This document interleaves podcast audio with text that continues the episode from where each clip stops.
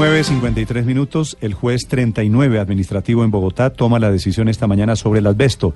Señor juez Leonardo Galeano, buenos días. Buenos días. Señor juez, gracias por atendernos. ¿Cuál es la decisión que usted tomó prohibiendo en cinco años el uso del asbesto en Colombia? Bueno, técnicamente no es una prohibición como se está presentando, es de la orden a los ministerios de Trabajo y Salud eh, de diseñar, implementar y ejecutar una política de sustitución del asbesto como materia prima en los procesos industriales en Colombia para que su ejecución culmine en cinco años. Sí, sustitución en cinco años en la práctica, señor juez, significa en cinco años, en el año 2024, no volvemos a, no deberíamos volver a ver asbesto en Colombia. Teóricamente, si no apelan la sentencia, sí. Sí. ¿Y con base en qué? Yo entiendo que a usted no le gusta la palabra prohibición, esto es de mi cosecha, no de la suya. ¿Con base en qué la prohibición del asbesto? Bueno, eh, la política de sustitución del asbesto que se ordena implementar obedece eh, primero a varias circunstancias. Eh, desde el año de 1986 con el convenio OIT 162 se dijo que había una política de uso seguro del asbesto, pero dejó abierta la puerta para sustituirlo en condiciones seguras. Veinte años después, eh, la OIT, la Organización Mundial de la Salud y su Instituto Especializado de Cáncer van a determinar que el asbesto eh, no tiene un umbral seguro para la exposición tanto ocupacional como ambiental, y que a exposiciones mínimas o muy bajas eh, es nocivo para la salud, afecta al medio ambiente y a las comunidades cercanas que viven a las factorías, causando problemas de salud que son carcinogénicos y pues eh, por lo general carcinogénicos y normalmente desarrollados ya son mortales y causan la muerte. Sí. ¿A hoy se ha hecho algo por parte del Ministerio de Salud, por parte de las autoridades y del Congreso para avanzar en ese plan de sustitución? ¿O por eso es que deciden desde su despacho dar el plazo de cinco años para llevar a cabo ese proceso? A ver, lo que pasa es que eh, han, existido varios proyectos de ley eh, de prohibición que han fracasado. Actualmente hay uno aprobado en primer debate, creo que en la Cámara de Representantes, en plenarias y comisión, y falta el segundo debate. No, no tengo claro fue, si fue en Cámara o Senado.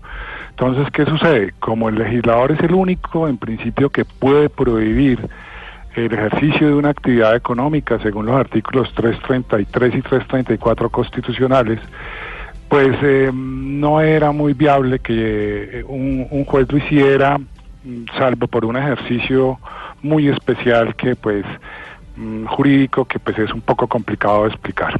Sí, es decir, aquí termina siempre engavetado en el Congreso. Varias veces ha intentado prohibir el asbesto. 12 años llevan eh, con siete proyectos. Llevan más de una década. O se engaveta o se hunde, pero siempre pareciera que hay manos de lobistas o intereses muy grandes que no permiten que se dé esa transición. ¿Usted con base en qué argumento eh, nos está contando usted, decide dar ese plazo de cinco años para que en definitiva se, se ponga fin al asbesto en Colombia?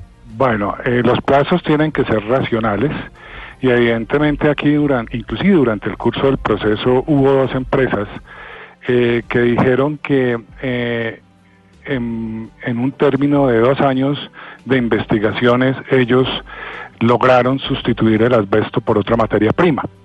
Entonces, teniendo en cuenta que esas son empresas que tenían unos capitales importantes y una capacidad técnica eh, especial, pues uno considera racionalmente que un plazo de cinco años para pequeñas, para medianas empresas eh, puede ser razonable, pero no para que lo inicien, no, sino para que en cinco años se culmine. Señor juez, precisamente hay muchas, hay varias empresas, como usted dice, que han dicho que ya que ya prácticamente en Colombia, en la industria nacional, no se está utilizando este, este elemento. Por ejemplo, Eternit, Toptec o la minera Las Brisas, que eran como la, unas de las mayormente señaladas. ¿Usted en su, en su fallo eh, de pronto eh, em, evaluó qué tanto se está usando en la industria nacional el asbesto?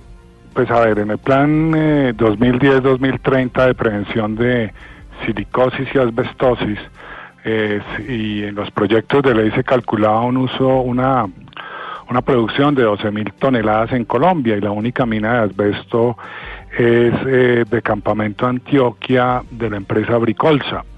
Eh, creo que no está cerrada, de manera que si no está cerrada sigue produciendo.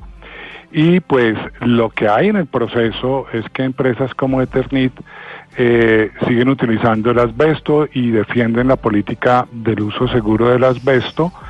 Sin embargo, eh, pues se encontró también que ellos eh, estaban mirando otras opciones de materias primas.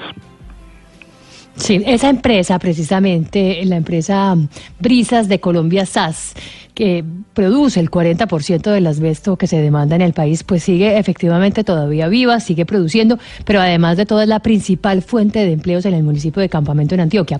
¿Qué puede pasar ahora en esa región y si ustedes han pensado en los efectos sobre el trabajo y el desempleo que se puede generar allí por cuenta de esto?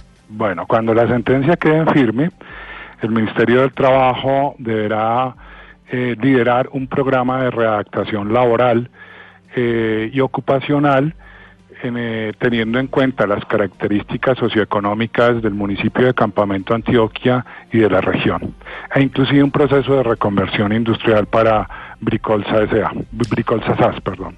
Doctor Galeano, mm, ¿el asbesto se puede reemplazar por qué materia prima? ¿Cuál podría ser la que, la que pueda suplir su, su efecto. Bien, pues lo primero que tengo que decirles para que haya claridad, por favor, es que eh, mi labor como juez no es ser un tribunal científico. Y como no soy tribunal científico, eh, yo simplemente la orden que di fue la, eh, el diseño e implementación de una política pública para la sustitución sin comprometer en ningún momento mi decisión en el sentido de apoyar una u otra materia prima, porque eso pudiera dar lugar a que yo estuviera apoyando a alguna empresa eh, que la produjera. Entonces, por esa razón, eh, en el fallo no se dice por qué materia prima se debe sustituir. Entiendo perfectamente. Doctor Galeano, si usted como juez toma esta decisión, otro juez, un colega suyo, podría prohibir de aquí a mañana el glifosato, por ejemplo, o podría prohibir de aquí a mañana el carbón o el diésel, que también son tienen efectos nocivos para la salud? Eso depende fundamentalmente de las pruebas eh, que se acopian en el proceso, la forma como se presente la demanda, los argumentos, eh, fundamentalmente las pruebas, cómo se lleve a cabo el, proceso y evidentemente también depende de... Mm, si los jueces o el juez que conoce, pues eh, decide fundamentalmente hacer una investigación muy a fondo eh, del asunto. Le, le pregunto porque el asbesto, es decir, es una batalla en la que seguramente estamos todos, que, que es mejor no tener asbesto que tenerlo. Pero qué tal que otro juez por el mismo camino un día decida que el tabaco, voy a poner un ejemplo extremo, el tabaco es nocivo para la salud y entonces decide prohibir la venta de tabaco en Colombia? Eh, miren lo, curioso. Ustedes saben que ya hay una prohibición del tabaco. En este momento eh, hay una ley, no recuerdo, del año 93. Pero la prohibición no fue de un juez, sino a través del Congreso por una ley. Claro, pero eh, ¿qué es lo que se dice? Eh, den a las personas la libertad de decidir si quiere consumir o no tabaco pero el tema es que el tabaco puede ser adictivo, peligroso para la salud, hay personas que les gusta la nicotina, nosotros no podemos eh, como Congreso inclusive prohibirle dentro del libre desarrollo de su personalidad el que consuma tabaco, pero si usted se quiere exponer a los efectos del tabaco es una decisión propia. En el caso de los productos manufacturados con asbesto, eh, fundamentalmente, sí, claro, la persona podría tener un margen de elección, pero se supone que mm, al ser carcinogénico y producir muchísimos efectos y estar comprometida la salud pública, era mejor ordenar el diseño de una política para la sustitución. Muchas personas, de hecho, que viven en viviendas de interés social, las famosas BIS o las viviendas prioritarias o de interés prioritario, las vi- pues viven precisamente en viviendas que están hechas con materiales con asbesto. De hecho, es fundamental en la construcción de Colombia, siempre lo ha sido fundamental en la construcción de viviendas en nuestro país. ¿Han mirado ustedes, no sé, o ha mirado usted casos y experiencia y literatura inter- internacional sobre el impacto que esto puede tener en los precios de la construcción de vivienda de interés social en Colombia? A ver, el tema es muy sencillo. Primero, la, la sustitución es progresiva. Segundo, eh, mire, eso no tiene que causar alarma. Eh, en la Unión Europea hace muchos años, 2005, asbesto no va. En Canadá, que era el segundo o primer productor a nivel mundial de asbesto y principal defensor eh, de la tesis del uso seguro del asbesto, desde el año 2011 dejó de producir internamente asbesto. Inclusive en el 2017 ya hay un proyecto de reglamentación para la prohibición efectiva del asbesto del actual gobierno y solamente va a admitir hasta el 2025 un uso. Y recientemente en Brasil, el Tribunal Supremo Federal en el año 2017 eh, declaró inconstitucional la norma que permitía el uso seguro del asbesto con base en el convenio OIT 162. E inclusive si ustedes ven eh, los estudios de la Organización Mundial de la Salud, ah, eh, se analizan otras materias sustitutas que no están en, eh, con el grado de toxicidad, sino en un grado muchísimo menor, grado 3 de la clasificación de la IARC, y por lo tanto pues se sobreentiende que si no son comprobadamente cancerígenos o carcinogénicos, eh, pues evidentemente su grado de peligrosidad y riesgo a la salud es mucho menor. Y es más, aquí ya hay empresas de, en el 2001 que cambió el asbesto, que es eh, eh, productora de, de elementos de fibrocemento, inclusive Eh, una de déjase, las, bueno, yo creo que de vale la pena, vale la pena mencionarlo. Estamos hablando de Ternit, ¿no es verdad? A ver, una de las empresas que sustituyó en el 2001 el asbesto fue Skinco. La otra empresa que fue vinculada oficiosamente en el proceso y que cambió el uso, eh, el, asbesto, fue TopTep. De Ternit no se tiene noticia eh, realmente que lo haya hecho a la presente. Yo tengo entendido que sí, que Ternilla también está produciendo su material sin asbesto. Señor juez, gracias por explicarle a los oyentes de Blue Radio. Señor, A ustedes. Muchas gracias y una feliz, un vale, día. gracias. Es el juez 39 administrativo de Bogotá, don Leonardo Galeano, que esta mañana toma la muy importante, la histórica decisión